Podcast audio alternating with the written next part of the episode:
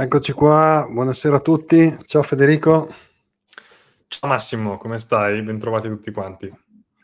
Va bene, qua, qua piove a catinelle, penso anche lì da te. Sì, sì, sì, ormai è, è, un, è un metodo abbastanza diffuso tra Nord Italia e Svizzera in questo periodo, sì. Visto che sì, è un po' anche qui la stagione delle piogge.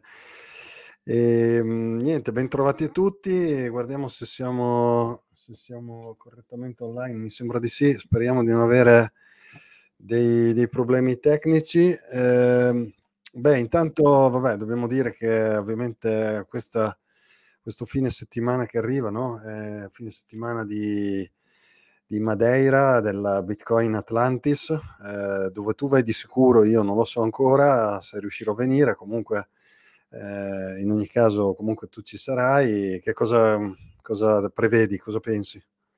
Sì, è la prima grande conferenza dell'anno e ci si aspetta tanto in realtà, soprattutto per, per noi, come dire, eh, divulgatori o gente che si interessa comunque al settore europei, eh, perché è una conferenza che verrà, che vedrà ho come ospiti tanti bitcoiner, tanti speaker, tanti personaggi americani, cioè forse un po' per la sua dislocazione geografica, che sarebbe assolutamente improprio dire che è a metà strada tra Europa e Stati Uniti, perché è esageratamente a favore dell'Europa da quel punto di vista lì, però ehm, anche per, mo- per, per l'organizzazione che è stata fatta da Andrea Loia e, e da altri personaggi che sono abbastanza, stanno acquisendo popolarità a livello internazionale. Eh, ci saranno tante personalità americane che di solito non vengono alle conferenze europee, al di là di Michael Saylor, che è stato l'anno scorso a Praga, che se non sbaglio eh, ci sarà anche, anzi sono sic- sicuramente ci sarà anche quest'anno. eh, a, a Madeira ci saranno Lynn Holden, l'economista che ha scritto Broken Money, è una delle insomma, economiste di riferimento di chi si, di, di chi si inter- interessa di eh, Bitcoin. Ci sarà Jack Mallers, l'autore del il, eh, il creatore di Stripe, eh, di Strike, scusate, Stripe è un'altra cosa, eh, il creatore di Strike, eh, che insomma, ha, ha, come dire, è, è un pioniere dell'utilizzo del Lightning Network per muovere valuta fiat, che è di fatto lo use case principale di, di Strike. Lui è stato quello che ha, come dire, dato il via a questo tipo di, di use case, e ha um, fatto da, da spartiacque.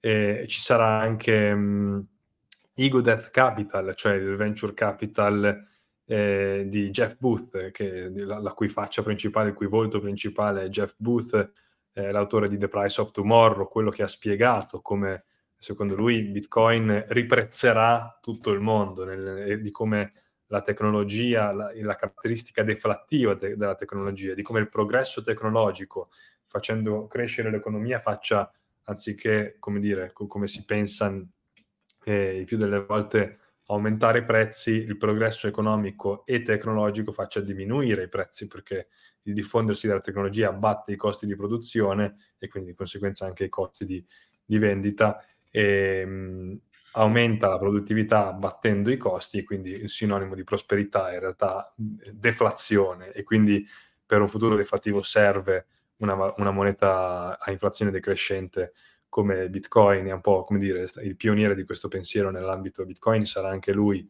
eh, a Madeira, ci saranno insomma, tante altre personalità e, e si prospetta in teoria una conferenza bella grossa, qualche migliaio di, di partecipanti, tenuta nel bel mezzo dello stadio di, di Funchal, cioè la, la città principale di, di Madeira. Prima volta che c'è una conferenza all'interno di uno stadio di calcio, oggettivamente.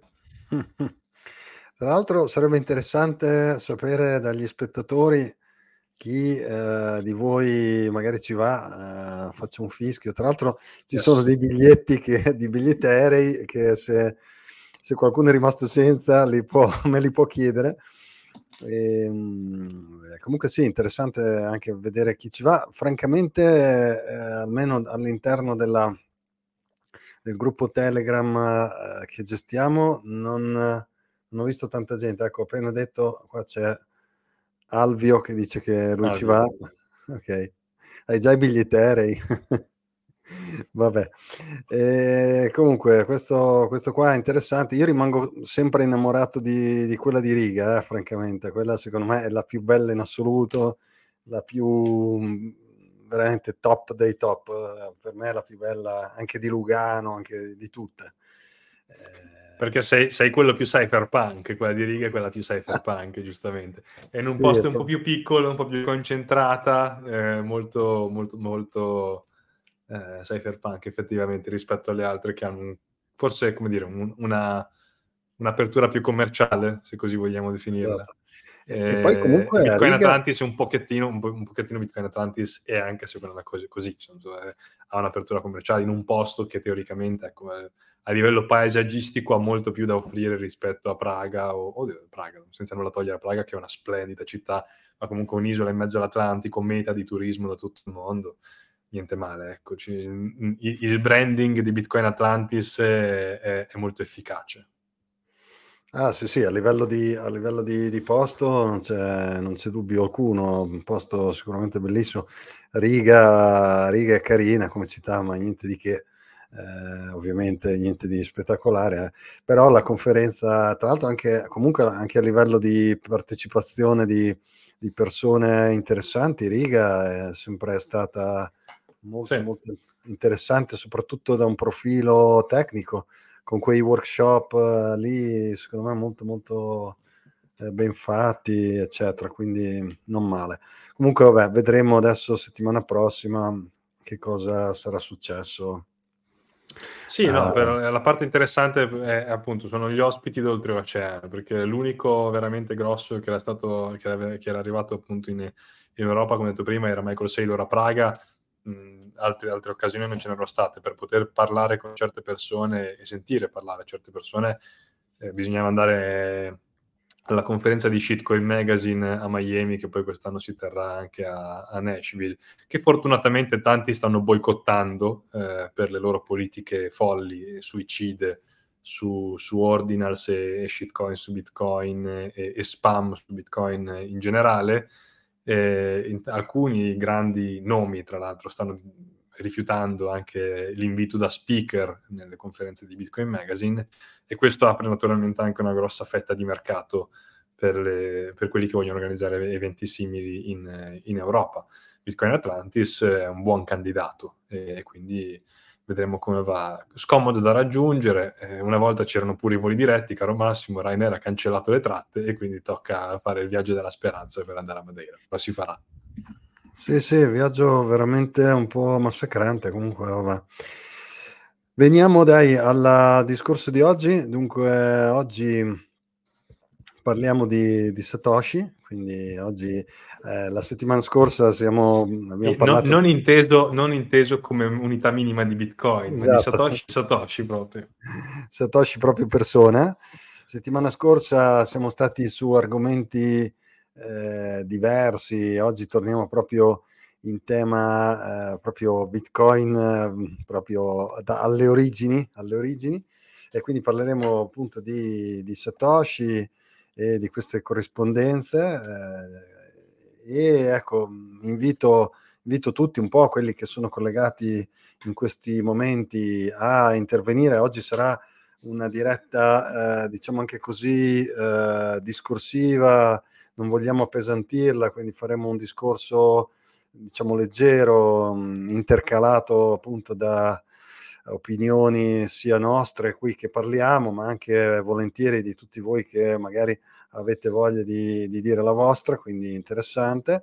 E come al solito, niente, ti darei la parola per, per introdurre e vediamo un attimo poi di, di commentare.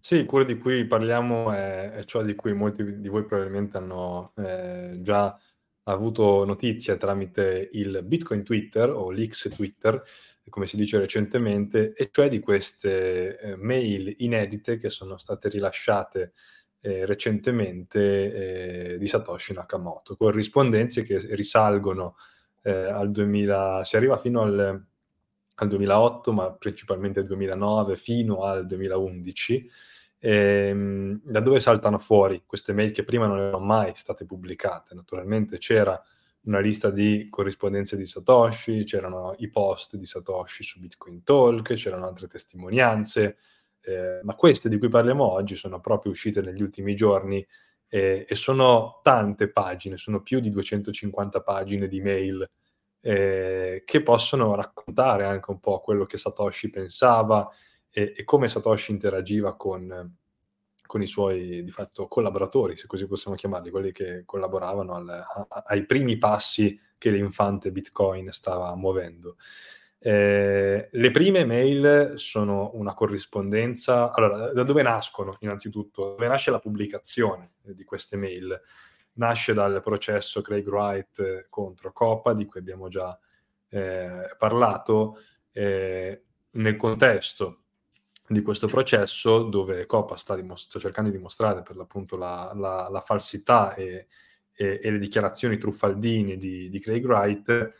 A testimoniare sono eh, venuti in tribunale sia Adam Beck, il C E O di Blockstream, eh, che quello che era proprio un, un, um, un collaboratore di Bitcoin che aiutava eh, Bitcoin, eh, che aiutava Satoshi a, a svolgere alcuni compiti su Bitcoin. Come abbiamo visto in queste mail, praticamente lui raccontava, eh, cioè c'è proprio lo scambio tra i due eh, via mail, dove eh, Martti, si chiama questo collaboratore, Martti Malmi, eh, conosciuto come con il pseudonimo di Sirius, eh, decide e chiede a Satoshi se può fare qualcosa, se può aiutarlo. Lui è un, eh, conosce un po' di linguaggio C plus plus, però non è espertissimo. Come posso fare per dare una mano? Sono rimasto affascinato da questo progetto. Sono mail che risalgono al duemilanove. Lui dice, ma ci potrebbe essere la necessità di spiegare un po' più in termini papabili eh, che cos'è Bitcoin sul sito. Magari fai delle F A Q, delle Frequently Asked Question,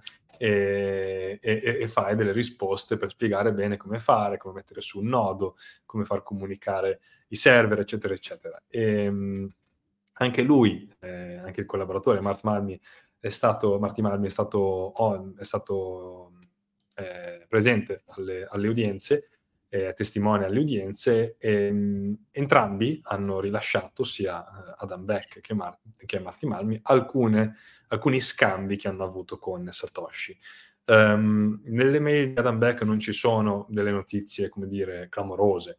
Eh, viene fuori che, naturalmente, come già si, eh, si sapeva e si sospettava, Adam Beck e Satoshi avevano parlato prima della pubblicazione del white paper di Bitcoin del trentuno ottobre del duemilaotto.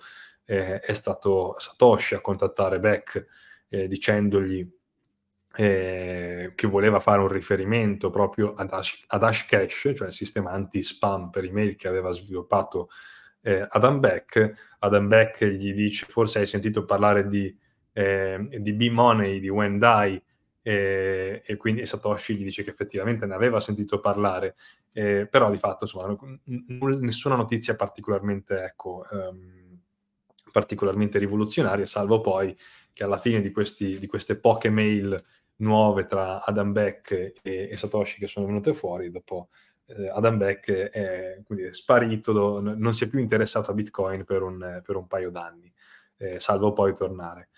E, mentre Martti Malmi rilascia, eh, dice, a, a mio malgrado, eh, dopo questa, per, insomma, per, per dimostrare un pochettino anche le mie tesi durante la testimonianza, rilascia qualcosa come duecentocinquanta pagine di corrispondenze, di, di mail, di risposte, contro risposta tra lui e Satoshi Nakamoto. Ed è qui che c'è praticamente il succo. Ci sono tante cose interessanti, alcune cose abbastanza divertenti, termini che molti bitcoiner usano su Bitcoin Twitter e quindi sono diventati un po' virali, perché lui dice: so che quello che sto per dire può sembrare abbastanza retarded, cioè ritardato, e, ed è un termine che molti bitcoiner utilizz- utilizzano su Twitter per definire gli shitcoiner, o, o lo stesso Giacomo Zucco sul palco di Praga dell'anno scorso della conferenza aveva fatto uno speech dal, dal titolo Ordinals are retarded, e, e quindi Eh, tutte queste questi tweet, no? Come dire, Satoshi era uno di noi, parlava come noi, eh,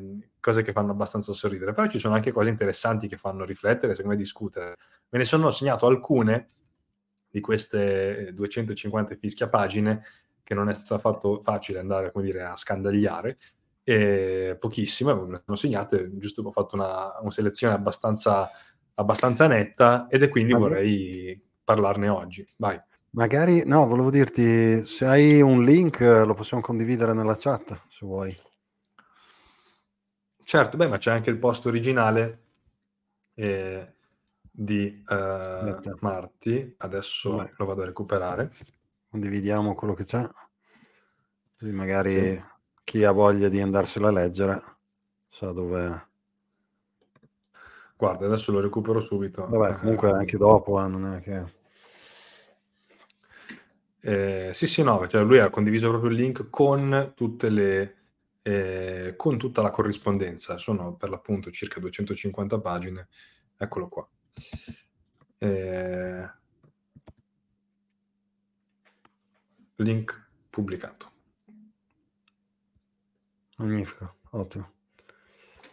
Eh, chi volesse andare a leggersi, come dire, chi, chi avesse una settimana di tempo o un weekend molto sostanzioso di tempo completamente libero per andarsi a scandagliare tutte le conversazioni, può andarsene chiaramente a, a leggere qui.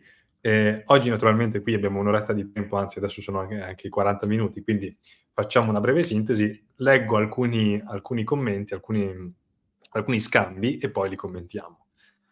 Eh, il primo eh, è all'inizio praticamente, ed è uno scambio in cui Satoshi parla del, dell'annoso problema di cui poi si, si parlerà per tanti anni, ehm, ed è quello che riguarda, come dire, la diatriba tra come si, si, si, si sosterranno i miner, eh, con le commissioni di transazione che diventeranno sempre più eh, importanti in termini di revenue share all'interno del portafoglio dei, dei miner, uh, e sempre meno con la ricompensa inflattiva di Bitcoin. Lui scrive: non prevedo che le commissioni di transazione saranno necessarie nel breve termine. Qui sta parlando quando Bitcoin non ha ancora un valore di mercato. Eh, ma se diventa troppo oneroso gestire un nodo, una cosa da segnalare è che all'epoca eh, Satoshi parlava sempre di nodi, ma intendeva di fatto i nodi eh, che potevano essere dei computer e che davano potenza di calcolo per supportare il network, quindi era un modo per, da- per parlare di anche ma- nodi, no- nodi di mining a tutti gli effetti, quindi lui parlava di miner parlando di nodi in questi, in questi casi, erano praticamente sinonimi nel, nel linguaggio del, cioè, per come si parlava naturalmente all'epoca, quando ancora il mining non era un'attività industrializzata. Eh, non prevedo che le commissioni saranno necessarie a breve, ma se diventa troppo oneroso gestire un nodo di mining, eh, è possibile gestire un nodo che elabora solo transazioni che includono una commissione di transazione. I proprietari del nodo deciderebbe la tariffa minima da accettare, eh, eccetera, eccetera, va avanti. Eh, se un nodo richiede una tariffa più alta, quel nodo si troverebbe a rifiutare tutte le transazioni con le tariffe più basse. Eh, la, transaz- la transizione... Ehm, la transazione che non è comunque col- controllata da qualche umano a capo del sistema, a capo di tutto il network, ma solo da singoli individui che reagiscono da soli alle forze di mercato. Ehm, il network, quando è piccolo, eh, è vulnerabile, anche se il valore che potrebbe essere rubato dal network facendo un attacco al mining eh, dovrebbe essere, dovrebbe sempre essere inferiore alla quantità di sforzi necessari per rubarlo. Se qualcuno ha altre motivazioni per dimostrare una tesi, non farà altro che dimostrare una tesi che già ammetto. Eh, qua dice due cose, secondo me, interessanti, eh, eh, che ti chiederei di commentare, poi ne parliamo magari, Massimo.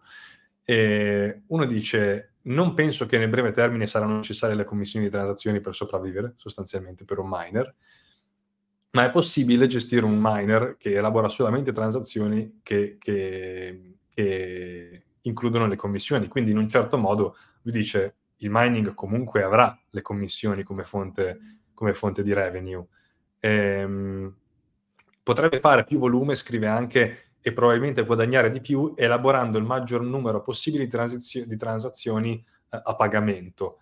E, e poi lui dice la, la, tutta questa transizione, cioè la transizione dal modello pagamenti e transazioni senza commissione a transazioni con commissione per poter sostenere il proprio lavoro, non è controllata.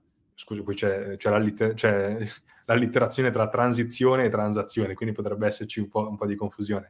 La transizione dal modello con le transazioni a pagamento al modello, eh, con le, scusate, dal, la transizione dal modello con le transazioni gratis, di fatto, quando ancora Bitcoin non aveva un valore, al modello con le transazioni a pagamento, eh, non è gestita con un click da una banca centrale, non è gestita con eh, la bacchetta magica da un singolo umano, ma gestita dai singoli individui che decidono di fare quello che vogliono per, per, con i propri miner, con i propri nodi, eh, e reagiscono da soli alle forze di mercato. Cioè lui qui, nel duemilanove, dice o- ognuno decide di guadagnare come vuole, con le, le commissioni o, o senza le commissioni, solo con la ricompensa inflattiva. Secondo me dice anche abbastanza, prevede in modo abbastanza, come dire, eh, velato, che pian piano quello diventa il modello di revenue. Cosa ne pensi? Sì, sì, assolutamente. Chiaramente all'inizio, eh, all'inizio eh, era la Coinbase Transaction quella che creava veramente il, il ricavo per i miner, anche se vabbè, all'inizio chiaramente eh, Bitcoin aveva praticamente, come hai detto tu, un valore di mercato quasi nullo, eh, ma poi ha previsto effettivamente che via via Eh, l'impatto delle, delle fee diventi sempre più rilevante. Lo vediamo anche già oggi, che in passato comunque o comunque già anche ai tempi, ai tempi di adesso, comunque il valore delle fee cumulativo eh, per ciascun blocco è diventato cioè, importante, insomma è diventato rilevante, lo diventerà sempre di più, lo sappiamo, eh, le fee tenderanno a salire, ehm, anche ovviamente passando i vari halving, eh, le fee avranno un impatto sempre maggiore, quindi sostanzialmente è effettivamente come, come diceva lui, al netto delle, della questione ordinals eccetera eccetera, e, ed è interessante effettivamente anche la questione eh, del, del libero mercato, cioè il fatto che effettivamente il miner può decidere che chi, cioè quale transazioni fare entrare nei propri blocchi, quindi lo può, può stabilire determinati criteri. Chiaramente eh, più diciamo vuole cercare di inserire transazioni costose, eh, cioè con, nel senso in termini di fee, quindi con, con fee alte, più ovviamente eh, agirà eh, diciamo precludendosi altre transazioni e dovendo competere con altri miner che faranno scelte diverse, e quindi eh, diciamo così eh, viene fuori sempre quel famoso discorso anche eh, della, dell'incentivo ad agire nel modo che eh, sia più vantaggioso da un punto di vista economico, no? Teoria dei giochi e quant'altro, e, e questo lo vediamo, lo vediamo anche oggi, eh, vediamo che chiaramente eh, effettivamente eh, ci sono dei casi in cui per esempio vengono minati eh, blocchi vuoti per velocità, no? Si tende a creare magari un blocco vuoto con poche transazioni perché si cerca subito, immediatamente, di trovare la soluzione. Se si trova la soluzione si decide di accettare, eh, di, di accettare che il blocco non abbia eh, dei benefici per quanto riguarda le transazioni, ma solo della Coinbase. Quindi comunque ci sono queste strategie che sono di libero mercato, che sono eh, giustamente impattano su, eh, sulle scelte di ciascun miner. Chiaramente al tempo suo si trattava di miner singoli eh, che minavano, eh, come dicevi tu, eh, col computer, quindi adesso certo. Ovviamente le scelte sono scelte industriali, sono scelte aziendali, quindi è una cosa molto più eh, complessa, articolata, però sì, molto molto interessante questa, questa cosa. anche perché lui aggiunge alla fine una cosa che dimostra come tutto questo schema di teoria dei giochi raffinatissimo non fosse affatto, come dire, non si fosse sviluppato casualmente, ma Satoshi eh, aveva accuratamente pensato a questo disegno, a questo schema, eh, quello, no, la famosa buzzword, eh, il security budget, no? Come faranno i miner a sostenersi, perché se poi i miner non si sostengono, Bitcoin diventa più vulnerabile, cioè più i miner fanno soldi, più il mercato cresce, più la potenza di calcolo coinvolta nel network diventa importante, più è difficile attaccare il network eh, dall'esterno.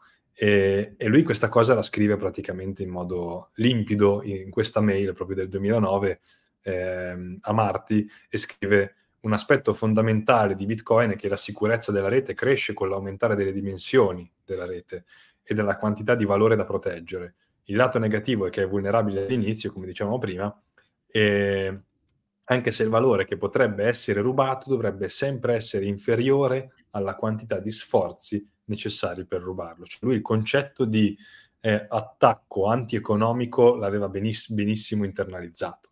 Eh, sapeva benissimo che per poter costruire un ambiente permissionless non si potevano mettere delle barriere particolari, doveva esserci un accurato meccanismo di incentivi alla base per far funzionare tutto questo sistema senza un regolatore, e quindi ha studiato un sistema che portasse eh, la strategia eh, più, come dire, più, più mh, remunerativa ad essere la strategia che, che coincide con le regole del protocollo. Attaccare il protocollo diventa antieconomico, e, e lui lo scrive esattamente in questo modo, cioè Eh, dice il valore che può essere rubato deve essere sempre inferiore alla quantità di sforzi, quindi al valore necessario per poterlo, da, da investire per poterlo rubare.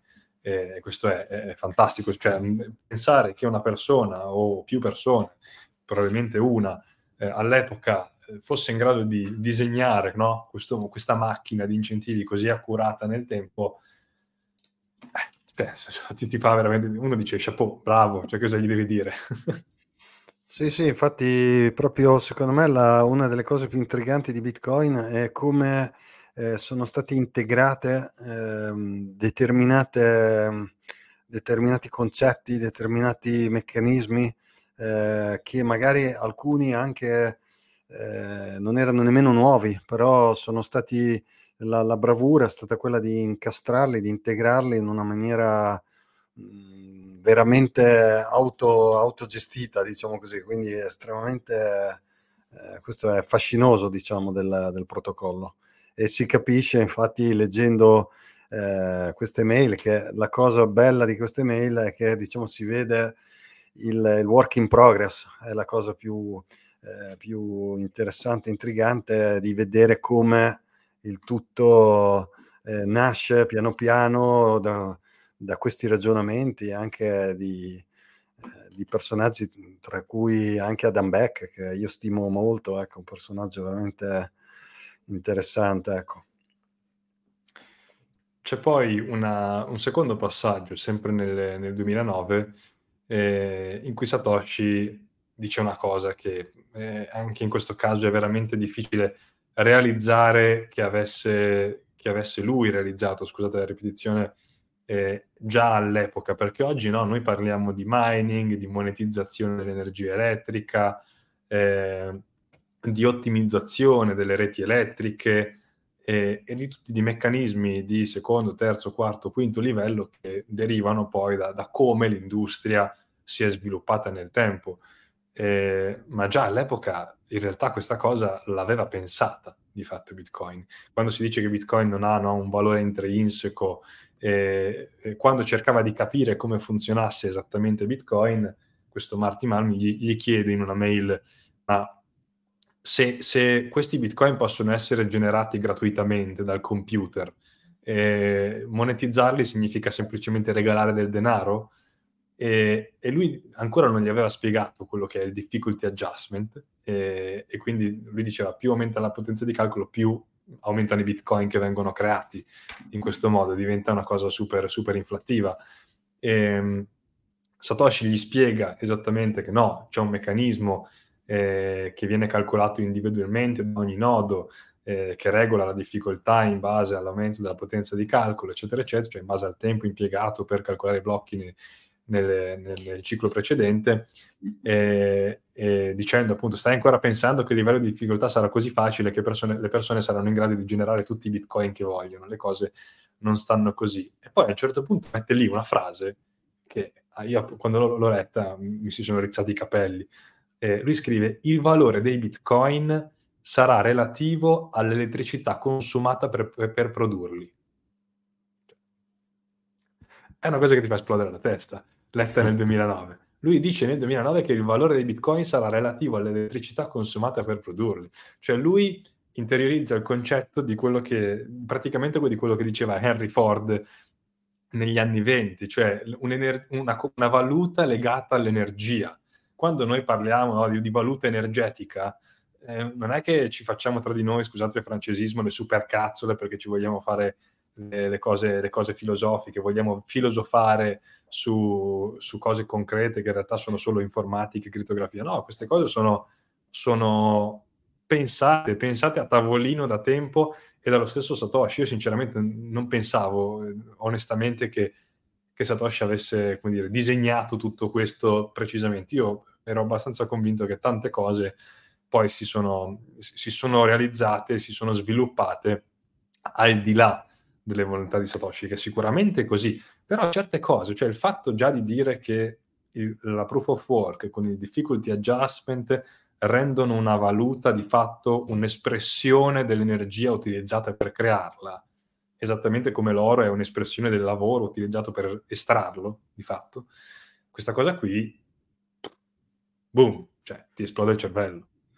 Sì, è bella perché beh, intanto è molto predittiva e poi sì, perché a quel tempo cioè un, uno, mettiti nei panni, no? Uno crea un progetto del genere e, e immagina già eh, che avrà un, un successo, perché evidentemente, e che eh, questo successo sarà eh, sopra quella strada lì, in quella direzione là, quindi veramente... veramente interessante, veramente eclatante. Volevo anche un attimo, prima di andare avanti, eh, intanto ringraziare Tot Camel, adesso non so come si pronuncia, eh, grazie che appunto degli apprezzamenti, ci fa, ci fa piacere, cerchiamo in effetti di fare del nostro meglio, e grazie comunque anche a voi che ci seguite.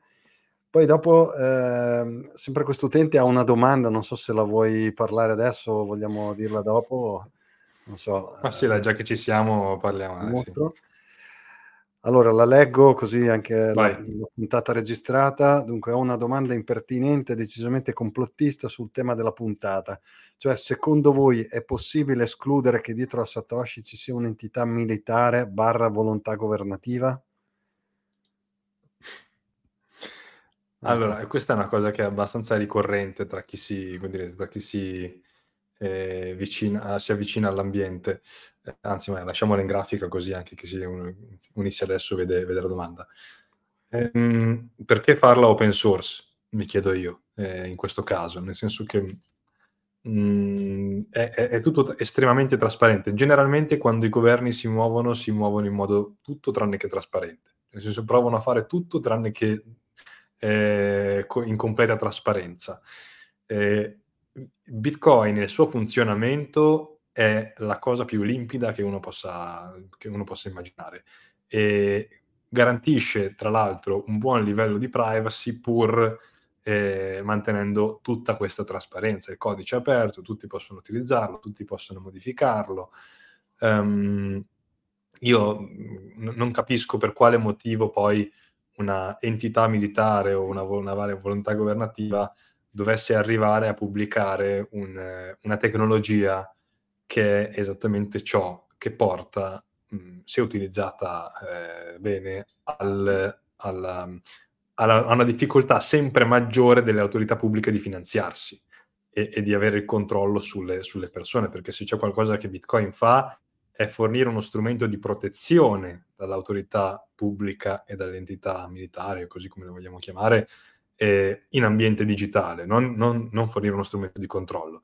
Le autorità pubbliche non a caso stanno pensando alle C B D C, che sono, come dire, le C B D C sono una reazione a Bitcoin. Se c'è un, forse un'altra ecco, un, una chiave di lettura che secondo me è molto più concreta è che eh, le C B D C sono una reazione obbligata del mondo pubblico, delle, delle autorità pubbliche, a ciò che stava emergendo nel mondo digitale, cioè uno strumento in grado di tagliarli completamente fuori. E, e per poter, come dire, distogliere l'attenzione da questo strumento, crearne uno più conveniente, più comodo, più veloce, più gratis, eh, che tutti possono scaricare eh, con, con le identificazioni, eccetera, eccetera. Quindi eh, devo dire che no, decisamente no, anche perché volenti o nolenti il futuro è digitalizzato. Eh, il contante ai giorni contati, per quanto sia decisamente superiore a, a, a un bonifico o a un pagamento con la carta, il contante è destinato a morire. La digitalizzazione non si, non si ferma, eh, volenti o nolenti. Bitcoin è la nostra migliore speranza da questo punto di vista, per mantenere un po' di sovranità individuale. Ecco.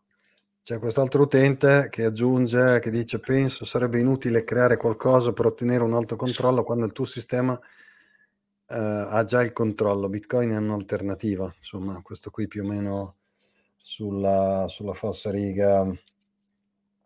Sì, anche secondo me, eh, no, non c'è dubbio. Tra l'altro uh, Bitcoin, l'avevo spiegato bene, mh, è sempre molto bravo a spiegarlo eh, Giacomo, Giacomo Zucco, eh, quando mh, diciamo eh, illustra anche il percorso che ha portato a Bitcoin, eh, cioè il, il percorso storico, certo, che ha portato a Bitcoin partendo dagli anni novanta, eccetera, e ha, ha diciamo ben spiegato come in un contesto di, di ricerca della, della privacy, di ricerca della, eh, della libertà di parola, eh, Bitcoin andava a colmare l'ultimo, l'ultimo esigenza che mancava, cioè quella di poter trasferire valore nello stesso modo con cui si trasferisce un concetto, un messaggio, no? Cioè, quindi trasferire valore sopra internet eh, in una maniera simile a come eh, si può si può trasferire un'idea, quindi una parola, eh, una comunicazione. Quindi eh,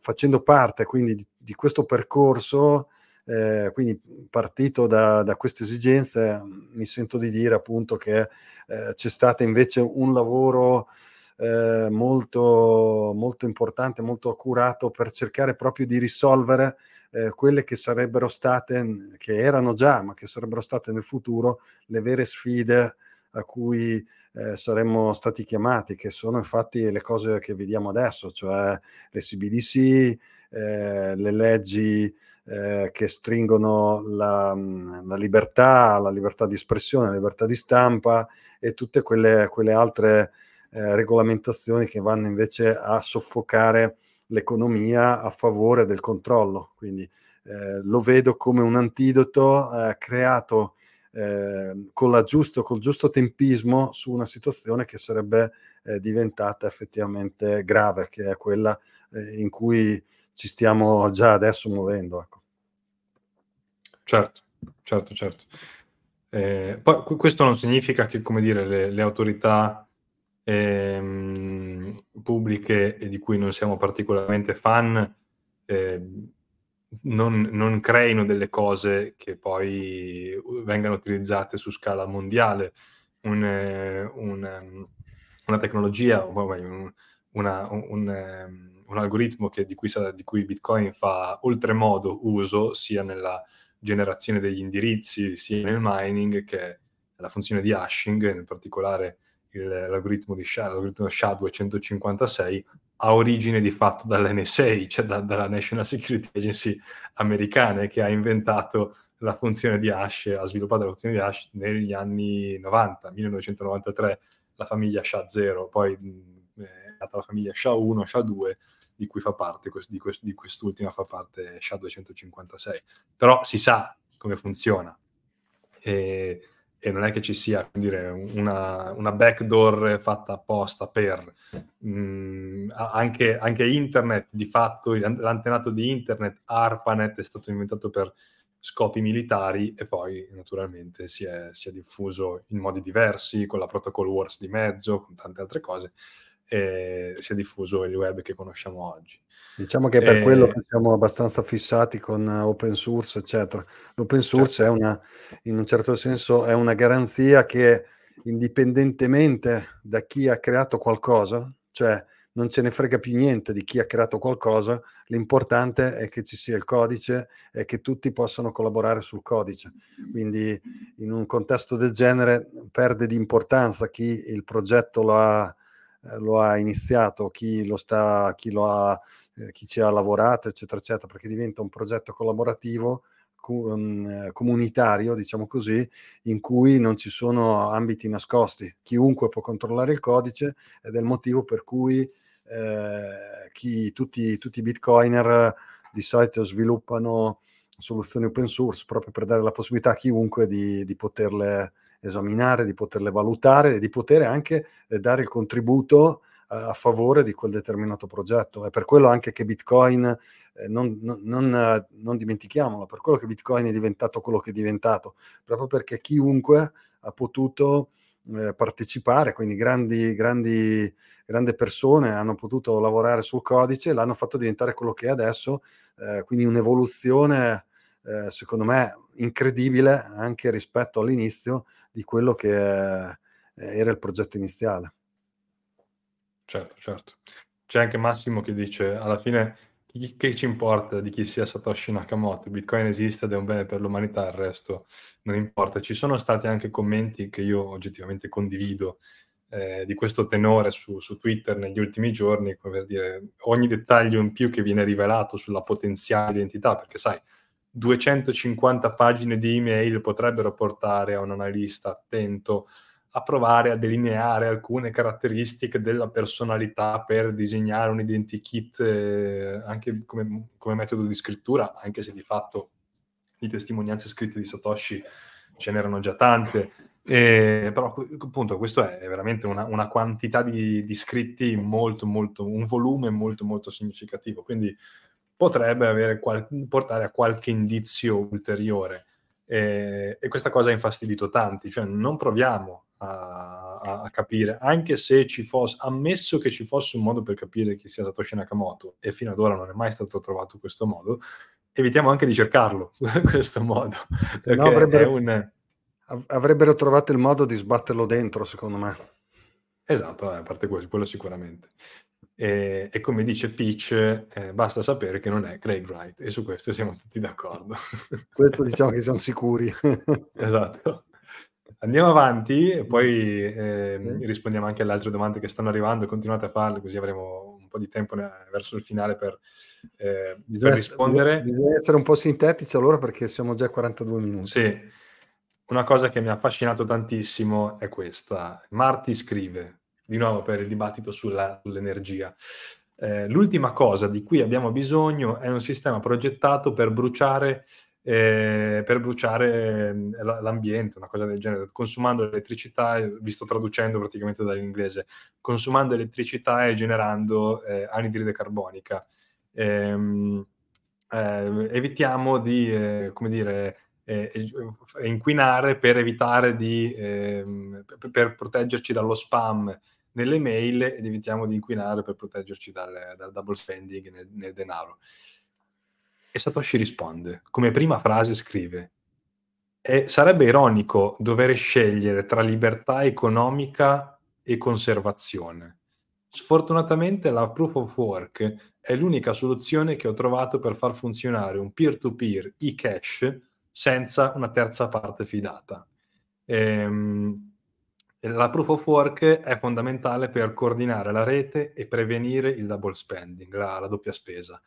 Se dovesse consumare molta energia, credo che sarebbe comunque meno dispendioso dell'attività bancaria eh, convenzionale eh, ad alta intensità di consumo di risorse, che andrebbe a sostituire. Cioè lui dice, se anche Bitcoin dovesse arrivare a consumare tanta energia, consumerebbe molto meno di ciò che va a sostituire. Cioè lui dice, Bitcoin, quello che ho appena scritto io, va a sostituire l'attività bancaria, cioè sostituisce completamente il mondo bancario.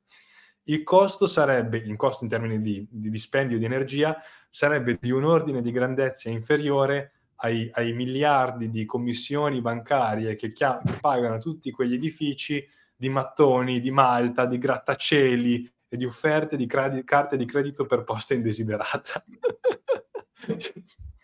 Lui, lui dice già nel duemilanove questa roba qui, cioè lui dice la, non c'è alternativa alla proof of work per creare veramente un sistema peer-to-peer, trustless e che evita il double spending.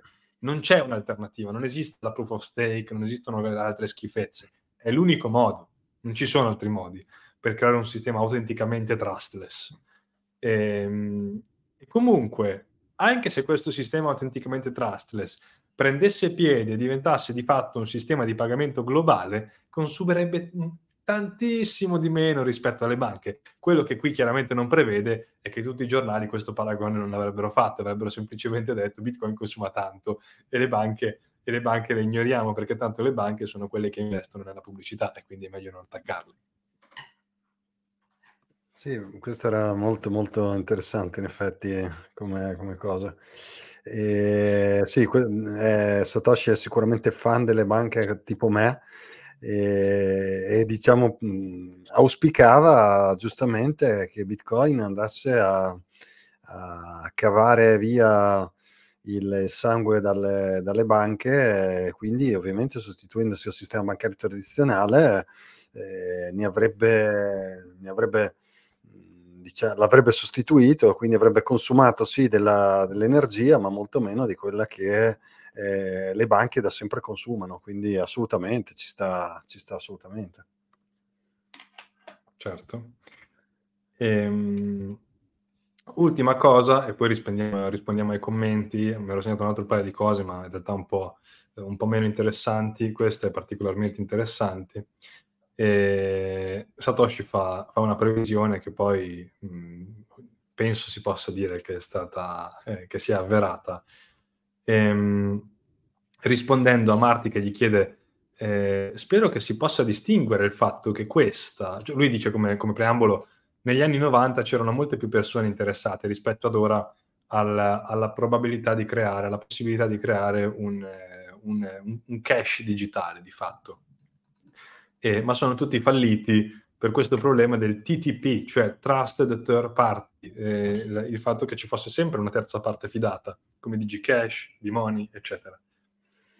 Spero che la gente adesso riesca a distinguere il fatto che questa è la prima volta che stiamo provando a fare un sistema non basato eh, sulla fiducia. E... E Satoshi dice, eh, confermando il fatto che questa è una visione corretta, lui scrive, Al Finney ha accennato alla possibilità che, che questa visione possa essere eh, corretta nel lungo termine, quindi possa essere visto anche come un investimento di lungo termine, l'idea di, perché di fatto è la prima volta che viene creato un asset del genere. E poi scrive, sarei sorpreso se tra dieci anni non utilizzassimo in qualche modo la moneta elettronica, ora che conosciamo un modo per farlo che non venga inevitabilmente danneggiato eh, quando una terza parte fidata si, si blocca o si congela, ecco, si, si blocca. Lui dice, sarei praticamente sorpreso se tra dieci anni questa cosa non avesse già preso piede. Ora, dal duemilanove, da quando è partita questa mail, ci proiettiamo al duemiladiciannove, Eh, siamo a due anni prima di quando uno Stato-nazione ha dichiarato questa valuta a corso legale. Siamo in un periodo nel duemiladiciannove in cui già c'è stata la bolla delle I C O ed è scoppiata. Siamo in un periodo in cui sta per arrivare Tesla, sono già arrivate le MicroStrategy, le aziende di turno a utilizzare Bitcoin come riserva di valore. Insomma, ehm, poche, allora, molte meno cose di quelle che mi aspettavo sinceramente sono state casuali, eh, tante più cose di quelle che mi aspettavo in realtà erano state praticamente pianificate alla perfezione da Satoshi Nakamoto. No, tra l'altro anche eh, notevole il fatto che abbia avuto il polso di, ehm, di come dire, predire anche il, in un certo senso il successo, eh, il successo del suo progetto, che è una roba strepitosa perché Eh, diciamo quando, quando crei un nuovo progetto, soprattutto quando è visionario come questo, eh, l'idea che possa avere successo è veramente, cioè, non è del tutto, non è del tutto scontata come cosa, quindi effettivamente eh, è sorprendente leggere oggi queste mail e capire eh, diciamo, la mentalità visionaria della persona che le ha scritte, quindi veramente, veramente interessante. Tra l'altro, ultima cosa al volo che fa abbastanza ridere, però anche questa fa, fa capire quanto fosse pionieristica la cosa. Eh, Satoshi scrive, questa volta lui a, a Martti gli dice: non posso essere di grande aiuto in questo momento, sono abbastanza pieno di lavoro e ho bisogno di una pausa dopo diciotto mesi di lavoro in, in, incessante. E, e, e Martti gli scrive: ok, no, non c'è problema, take your time, prenditi il tuo tempo. Posso essere di aiuto in qualche cosa? Eh, ci servono delle applicazioni per bootstrappare Bitcoin, per farlo partire? Hai qualche idea? E Satoshi risponde: ho pensato a un servizio di cambiavaluta, di exchange, che ti permetta di vendere e acquistare Bitcoin in cambio di euro e altre valute. Lo stesso anno nasce Mount. Gox, il più grande exchange de- dell'epoca. Questa cosa qui è, è abbastanza... Magari Satoshi è anche il creatore di Mount. Gox. No, chiaramente non è così. Dai, eh, c'erano, c'era qualche domanda anche che, siccome abbiamo dieci minuti, eh, dunque c'era, c'era, c'era, sì. c'era, eh, chi è che eh, c'era? Vabbè, Io ho trovato c'era... quella di Leonardo, non so se sei, hai visto quella tu. Uh, vai pure intanto, vai pure. Ok, allora rispondo alla domanda di Leonardo Fortunato, eh, lui scrive, vabbè, grazie dei vostri contenuti. Um, secondo voi in quale momento, anno o blocco, c'è stato il punto di non ritorno eh, in cui qualche ente o governo eh, cioè si è capito che qualche ente o governo non sarebbe più stato in grado di neutralizzare eh, il protocollo? Allora um, secondo me il punto di non ritorno è il duemiladiciassette, cioè la fine delle block size wars, eh, non tanto per la questione ente o governo, ma per la questione proprio del, di, di resistenza del protocollo in sé per sé, perché ci sono sta- è stato molto più, come dire, un, un, uno stress test, quello del fork eh, de, e, e di, tutta, di tutto il dibattito che c'è stato dietro la dimensione dei blocchi e l'esito che c'è stato con la minaccia dello user activated soft fork, che alla fine non si è, non si è come dire, eh, concretizzato, ma la minaccia effettivamente di, di questa gigantesca lotta tra tutti i grandi potenti economici del mondo, i grandi miner, i grandi exchange che erano a favore dell'aumento del, bro- del blocco, e i piccoli, no, eh, shadowy supercoders massimalisti tossici che erano a favore della, della, del mantenimento dei, dei blocchi bassi. Vedere che Bitcoin è sopravvissuto, pur con dei compromessi, a, a una battaglia ideologica che ha spaccato così tanto in profondità. Io ve lo consiglio, leggete il libro Block Size, eh, Block Size Wars, perché vi porta nei dettagli delle conversazioni che si tenevano all'interno delle, delle, delle conferenze di scaling Bitcoin eh, a Milano, a Singapore. Cioè, è, è agghiacciante, cioè, si vedeva proprio che la, la comunità era spaccata a metà. C'era un, un si chiamano wars non per un motivo, cioè delle guerre ideologiche non per un motivo. Oggi noi litighiamo e ci bisticciamo su Twitter e ci mandiamo a quel paese, ma anche durante la parte degli Ordinals, durante tu, tutto il dibattito acceso degli Ordinals, ma sono buffetti sulle spalle rispetto a quello che succedeva all'epoca. Ehm, quello è stato il turning point, secondo me. Cioè, Bitcoin è sopravvissuto a quella roba lì. Allora il ban della Cina al mining sono bazzeccole, sono, sono risate, sono, sono niente, niente di che. Eh, se gli Stati Uniti dovessero bandire il mining, problemi zero, gli miner si alzano, se ne prendono e vanno via da, da qualche altra parte, cioè problemi zero proprio.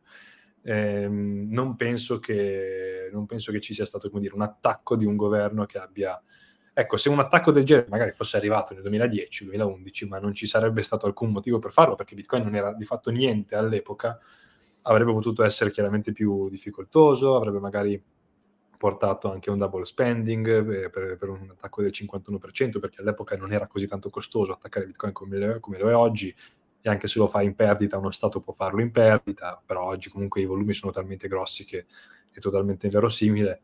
Come data io do il duemiladiciassette. Ok, poi c'era...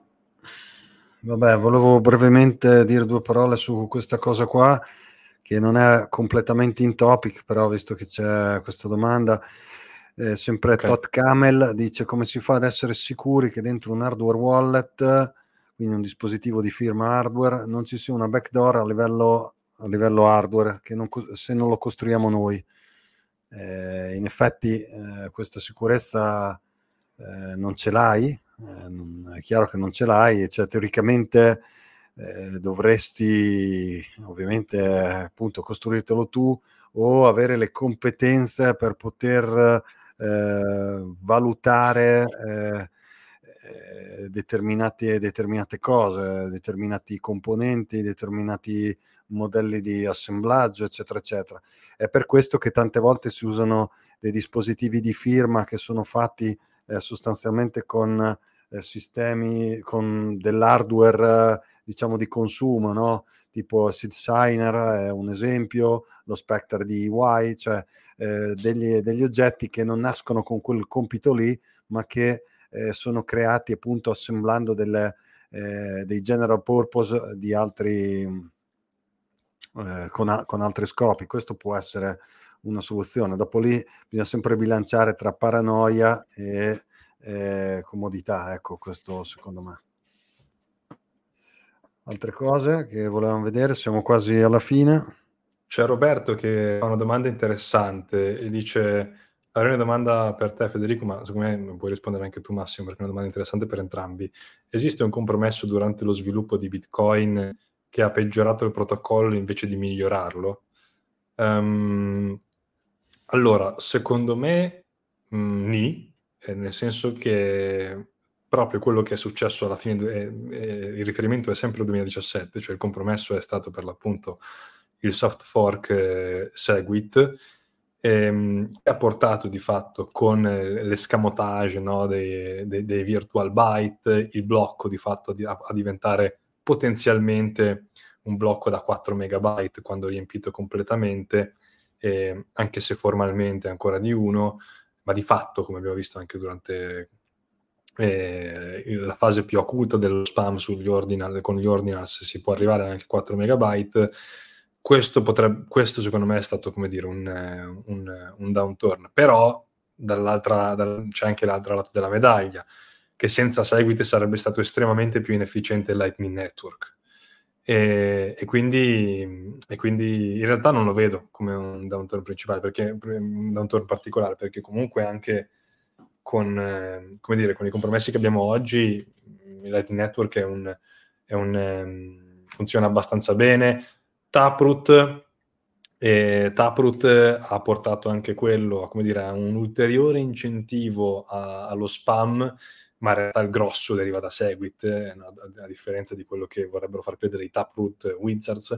Ehm, però anche Taproot può consentire eh, delle ottimizzazioni significative per il Lightning Network, e ancora tutti i benefici di Taproot non sono ancora stati, come dire, eh, sfruttati a pieno. Quindi in realtà um, una risposta netta io non ce l'avrei, cioè non penso che ci sia stato qualcosa che è stato nettamente negativo per lo sviluppo del protocollo. Ecco. No, non penso nemmeno io, eh, anzi tutto, secondo me tutto ha contribuito nel migliore dei modi, soprattutto per come effettivamente lo sviluppo su Bitcoin viene portato avanti, cioè in modo collegiale e anche in modo eh, conservativo rispetto al precedente. Questo secondo me è un aspetto di Bitcoin estremamente, estremamente importante, cioè ogni, ogni cosa che viene sviluppata, ogni nuova feature, eccetera, viene fatta nel rispetto eh, di tutto ciò che c'è eh, precedentemente, non come eh, tante shitcoin che vediamo eh, che da un giorno all'altro forcano, Eh, cambia tutto, eccetera, eccetera. Quindi questo è un elemento estremamente interessante.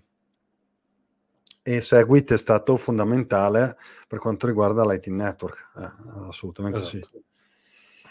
Ma eh, se c'è qualcos'altro, se no direi che comunque oggi, tra l'altro, ci fanno anche i complimenti, eh, ci fanno i complimenti per la puntata già, già oggi. Devo dire che effettivamente la puntata è venuta bene, abbiamo avuto anche molta partecipazione dal pubblico, anzi vi ringraziamo di questo. Ricordatevi di fare like e di condividere la puntata, che comunque rimane, eh, rimane disponibile su, ehm, su YouTube, quindi aiutateci in questo, in questo ambito divulgativo.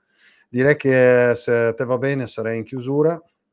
Sì, un, un'unica cosa esorto, se qualcuno avesse fatto, ho visto che c'erano tante domande stasera, Se qualcuno ci tiene particolarmente, ecco, la, la risposta, magari può anche commentare il video post e risponderemo per iscritto nei prossimi giorni, ecco. Oppure magari eh, prenderemo l'occasione della prossima live, che non si farà prossima settimana, Massimo, dobbiamo annunciare questa cosa perché io sarò personalmente ancora a Madeira, sarà abbastanza un po' complicato a livello logistico e quindi si rimanda a quella, a quella dopo in realtà. E quindi risposta sintetica, risponderemo per iscritto, ecco.